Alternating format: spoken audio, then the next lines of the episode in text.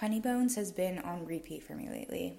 The album as a whole, but specifically Stonecutters, How Many Times, and this song, Best Girl.